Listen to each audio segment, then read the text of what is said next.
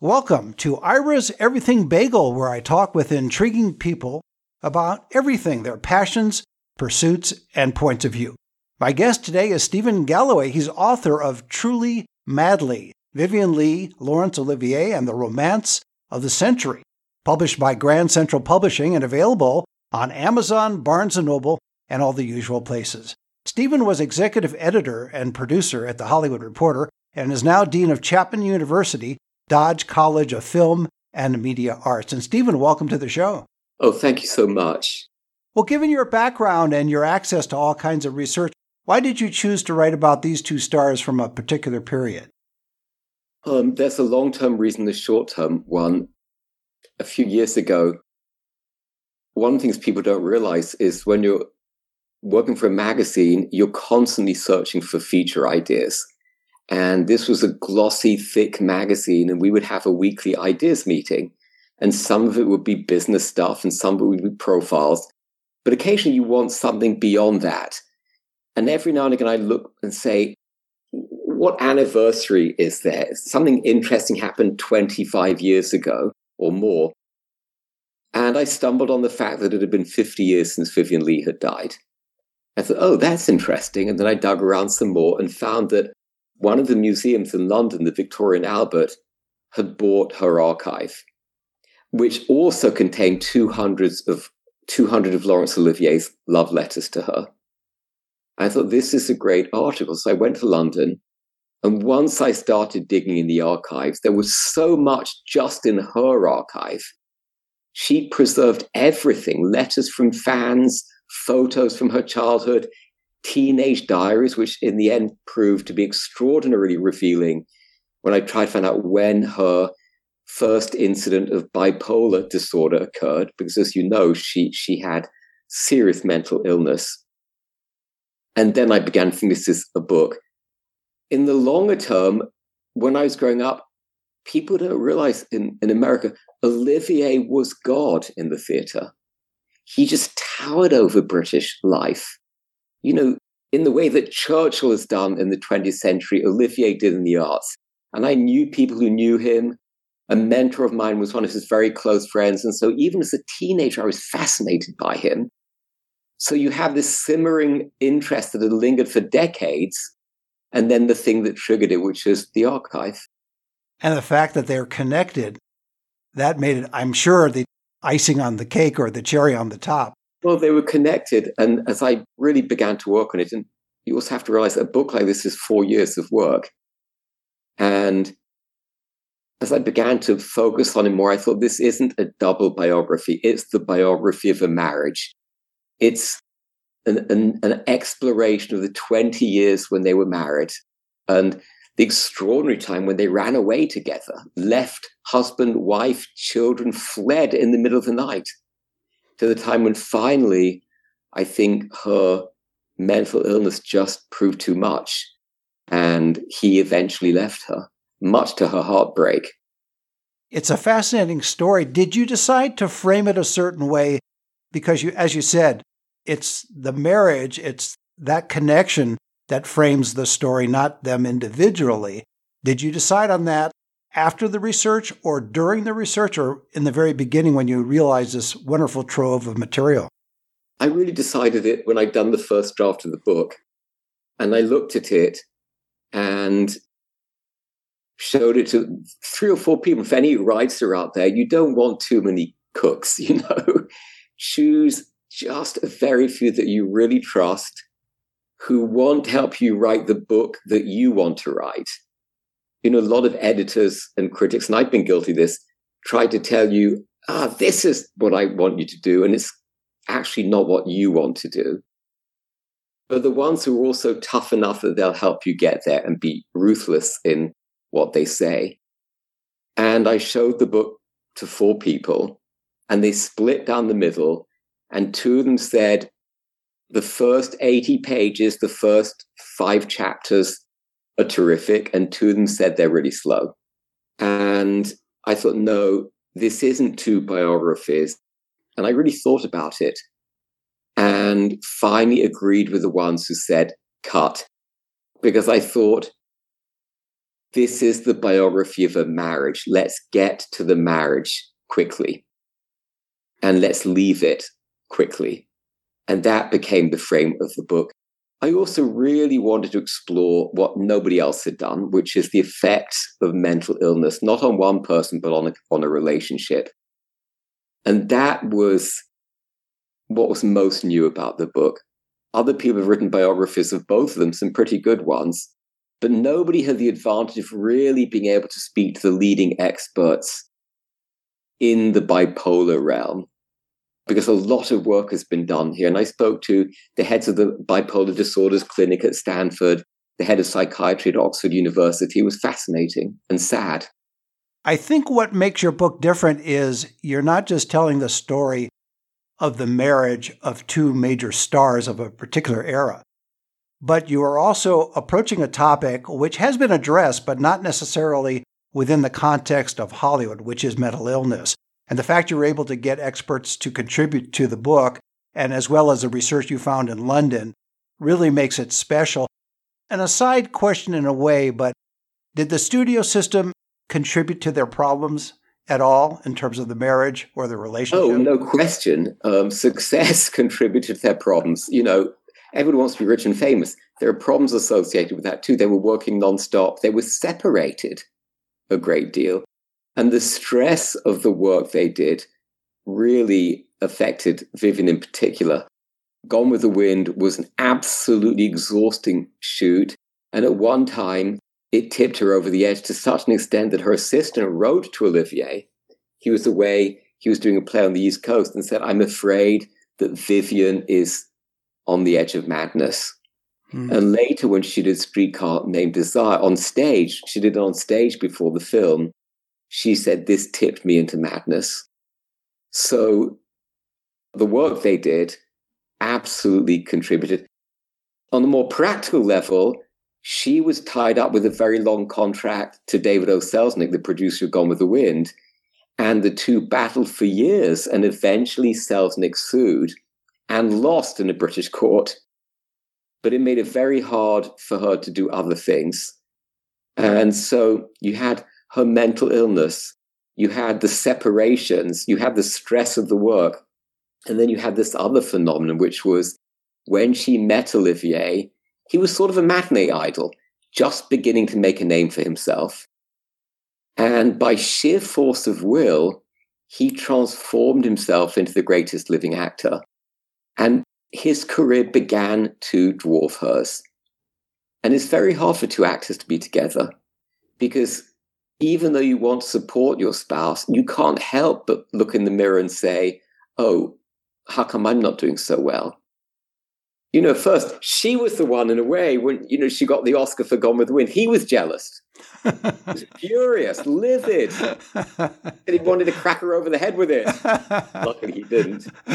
Later, he just became this transcendent figure and she got left behind. And I think a real turning point was when they were on stage together in London. He would do a lot with her. He really supported her. And the great critic Kenneth Tynan, who was also very mean, said he stoops on stage to be at her level. Must have been the most awful thing to read, but it lodged in his mind. And I think at some time he realized if he was going to move to the next phase of his career, he couldn't do it with her. She was a glorious movie star. He wanted to be the greatest actor on the stage. And it's very interesting because Olivier constantly reinvented himself. He was a not very prepossessing youth who became godly handsome. He was not gifted at Shakespeare, who became the most famous Shakespearean.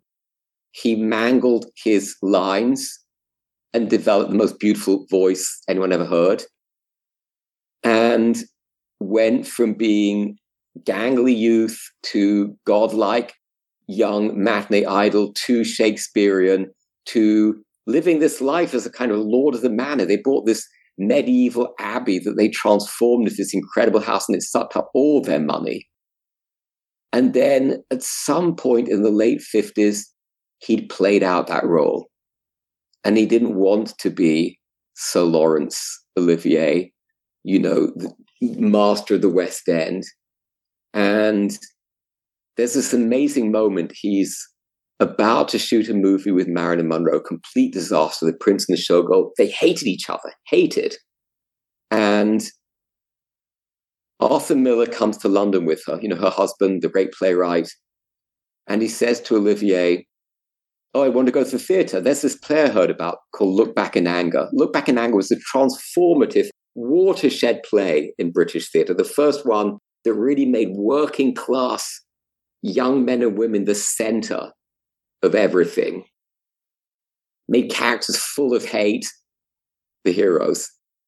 And Olivier says, Oh, dear boy, dear boy, you don't want to go see that. It's just this, you know, awful anti British. And Miller says, No, no, no, no, I want to see it. So Olivier goes with him. And halfway through, Olivier, who was not intellectual, but was very canny, turned to him and said, What, what do you think? And Miller said, Well, it's got flaws, but this is the real thing. And uh, this was playing in a shabby little theatre, not in the West End, which is our version of Broadway, but off, off, off. It's called the Royal Court, but there wasn't much royal about it. was a dump. and afterwards, they go and have a beer with the playwright, who's this long haired, you know, youth. Remember, the 60s are on the verge of happening. Probably hasn't had a bath in weeks. and, Olivier, and his name was John Osborne. And Olivier turns and said, says, I say to boy, you wouldn't have a play for me, would you? and Osborne writes The Entertainer, and Olivier turns his back on his life, leaves the West End, the money, the distinction, and for 50 pounds a week, which is nothing, which is what he got paid for his first job, goes and plays the character that is maybe his most memorable on the stage from that point on, Archie Rice, down and out British vaudevillian, a man of no talent, a has been, washed up. And it was fascinating because here's Olivier on the point of being named Lord Olivier, married to the most beautiful woman in the world, playing a washed up has been. And he said at the time, This is me, isn't it? Extraordinary line. Isn't that what artists do, though, recreate themselves?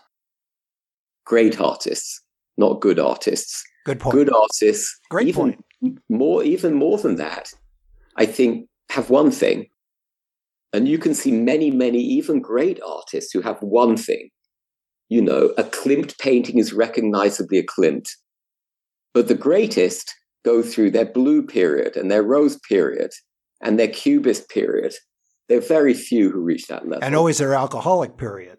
And yes, well, that's another issue with the Oliviers because they drank like fish. And I've seen all those, you know, tabs they kept for the bills. And a lot of people, when Vivien Leigh was going through her manic and depressive phases, said, oh, it's just the booze. Because she drank, even by those standards, a massive amount. But it was more than that. It is amazing. And the fact that she originally saw him on stage. That's how she first connected with him. And I think 1934, a friend brought her to see Olivier in a, in a production. Well, there are two things that are amazing. Remember, he wasn't Olivier yet. He was Larry Olivier, you know. And good old Larry. right, good old Larry. And a friend comes to see Larry, and it's a comedy in which he was spoofing the Barrymores. And she turned to a friend and said, I think she was 21. She turned to her friend and said, This is the man I'm going to marry. And as you know, there was a small problem. She already was married. Yeah, had children too, right? Yeah. Yeah, and so was he. And she saw something that others didn't. She knew.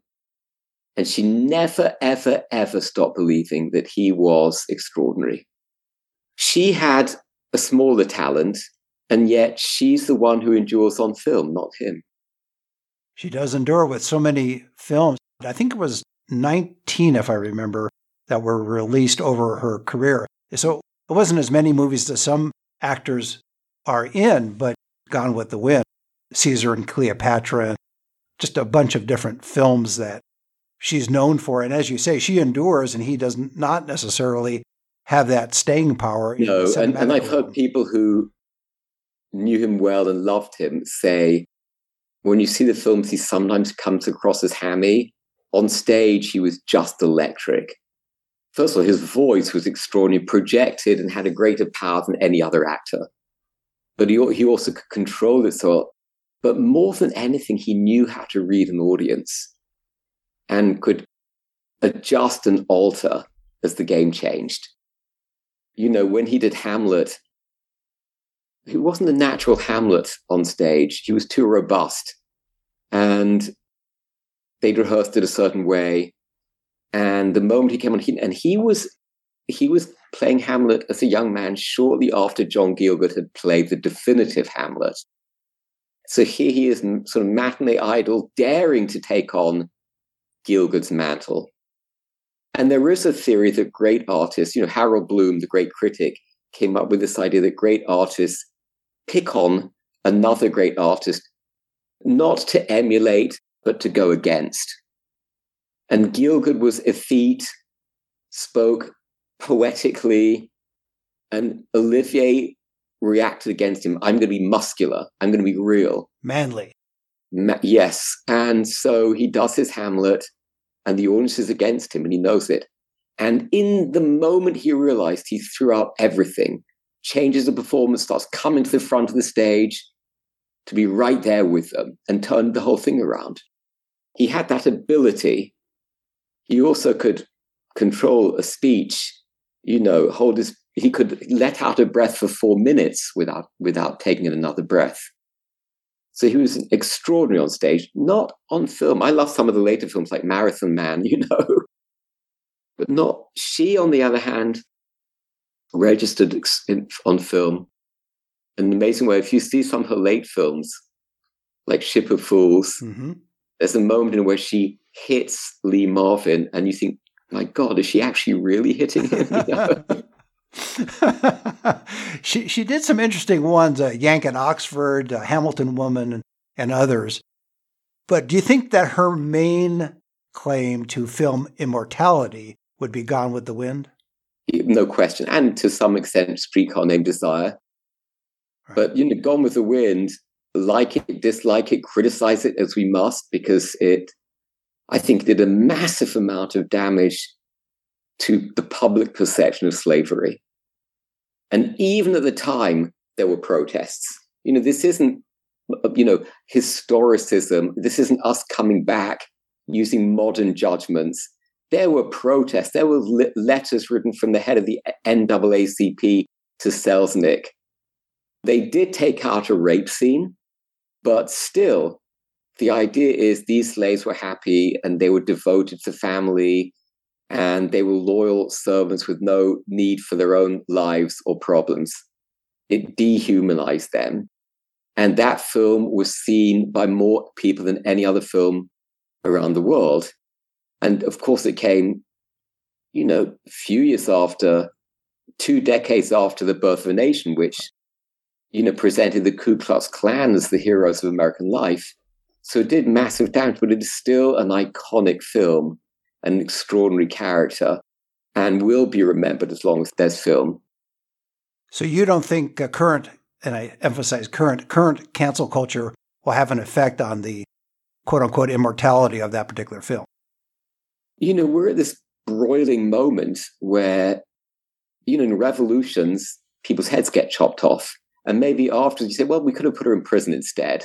You know, we're at that moment so it's very hard to take that film and isolate it. But I think in years to come, maybe people say, let's look at this in context and let's point fingers to what it did badly. But it's still a film that sweeps people up. Yeah, it has- I'm in favor of screening it, but sort of with caution and with a warning that it may not be to everyone's liking in that sense. But you, you don't want to have the Red Guards mentality where every film is destroyed because it may have an element. No, these are really difficult decisions. I mean, my mother's a Holocaust survivor. Do you screen um, Leni Riefenstahl's films? Well, I say yes, but with a warning, you know.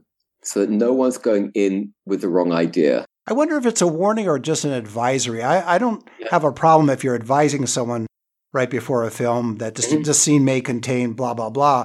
But I don't like the idea of a warning uh, in the sense that I think it diminishes the audience's intelligence. I think you can just simply have a, a guidance that says, hey, there might be some scenes in here that will be offensive, but you know, I, I really don't know, and it's very difficult. But you know, I run a film school at the moment, and what do we show, what do, not do we show, and I tend to be in favor of free speech, and yes, an advisory, but advising you about what, you know, if the advisory is be warned there is nudity and foul language, that's easy, but be warned there's a depiction of slavery that is horribly outdated and racist. And who chooses that wording? It's, it's hard, and yet there has to be something, I think, because younger audiences in, in particular, and maybe you know foreign audiences are not as aware of those issues as, as I'd like them to be. I've actually, as it happens, I've read a great deal about slavery, and it's a horrible thing to romanticize. You know, what surprised you the most in your research? You mentioned you went to London and there's a treasure trove of material, and you might have been able to talk to people who, through secondhand or third hand, knew both of the principles. I did, yes.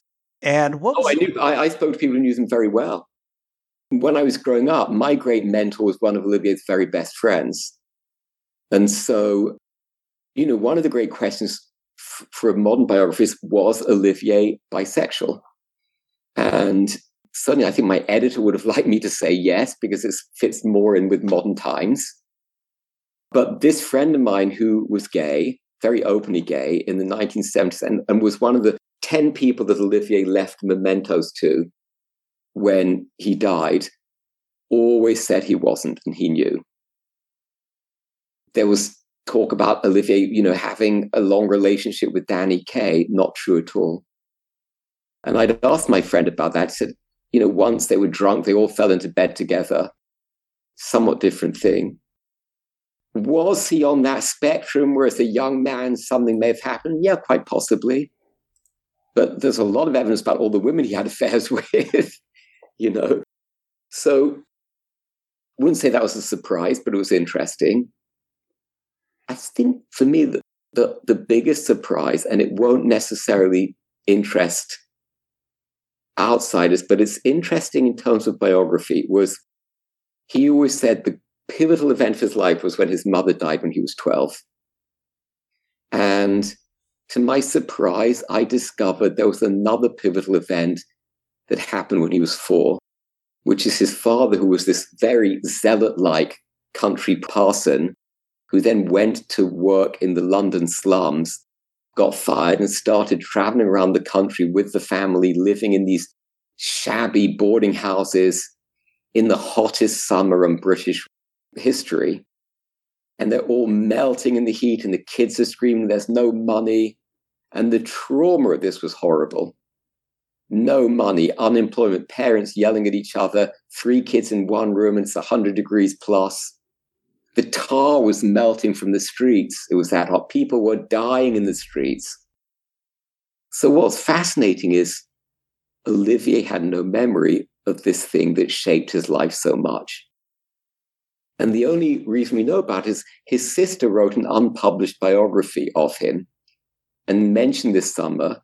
She actually got the year wrong. And when I was doing my due diligence and checked the year, it wasn't when Olivier was five, it was when he was four. I thought how extraordinary it is that the things that shape our lives maybe ones we know nothing about or have no memory of. Were you satisfied with both of the subjects of the book in the sense that you had so much material to work with and you probably could have written twice the size of the book? Were you satisfied with what you finally shaped it into after you, you gave it to a couple of friends to look at and critique and you changed the direction after that? Are you satisfied with what the final product is? I know that's almost a self serving question for a self serving answer, but I think it's important in the sense that you had so much material to work with and you had to reshape it after your initial writing of it. Are you currently pleased? You've asked many variations of the same question, I know. and the answer is very simply no. I don't know if any writers have really pleased. No, all I do is see what I didn't, what I failed to achieve, and I walked away thinking it's shallower than I would like it to be. It's less original, and you know it's very hard to go back and read it because all I see is how far it fell short. As a writer, I'm very comfortable with narrative and my ability to tell a story. But I look at the whole and think, what great point about life does it make? One of my friends who's a writer, Nick Kazan, wonderful screenwriter, said to me, What question does this piece of writing answer philosophically? And I wish I could say I had a deep question and a deep answer that would seep through everything. And I don't. And so all I can think of is I fell short, you know. well, that's very honest and I appreciate it. But the subject matter is so fascinating, the subjects are so fascinating that even if you didn't attain what you felt you could, I think it breathes new life into their lives in a sense and gives people who may not even have been alive at the time to get a sense of these people. And I think from that point of view, it's successful. Thank you. Um, there's another thing, which is the great conflict when you're writing. There's the conflict between narrative and truth. And the truth is messy and complicated and gray and blurred and contradictory. And narrative is clear and straight. And so the stronger the narrative, the more it's pulling you away from the truth. And it's a balancing act, isn't it? Yeah, it is. You know, you define a character and it's clear and simple. But people change all the time. By the way, one of the most interesting things when you're reading diaries and letters is you actually see how people were at a particular slice of time. And which, if we look back on our lives, we create our own narrative. That was the year when I discovered so and so. It's often wrong, it's rarely complete. And when you're looking at actually reading somebody's diary and their letters, you can actually see what they were like and how much they changed. Olivier, in particular, went from being quite shallow, very selfish young man to a much darker, more complicated, and deeper figure in his middle years. Well, I think you're writing about human nature and human nature on a certain level that most of us don't experience. And I think from that point of view, you, you succeed. Thank you. But I'm also aware that in defining somebody, in doing a portrait in that moment, like a painting, five minutes later, that person might change. You know, you're saying from this perspective, that is how somebody seems, but we're all so contradictory. You know, sometimes it's funny because I'll I see some students and oh my goodness, they look up I'll look up at the dean or oh you have this best-selling book, you know, and you and and they they're not seeing you, they're seeing one facet of one moment.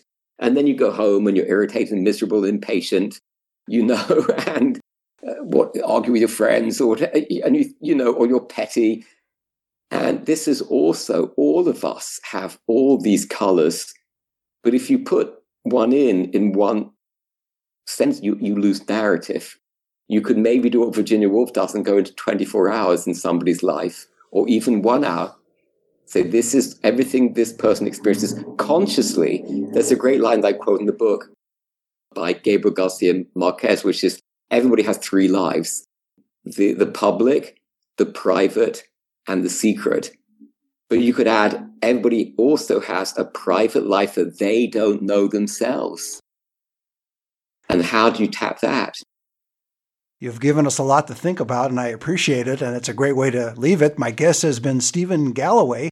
He's author of Truly Madly, Vivien Leigh, Laurence Olivier, and the Romance of the Century, published by Grand Central Publishing and available on Amazon, Barnes & Noble, and all the usual places. Stephen, thanks for being on the show.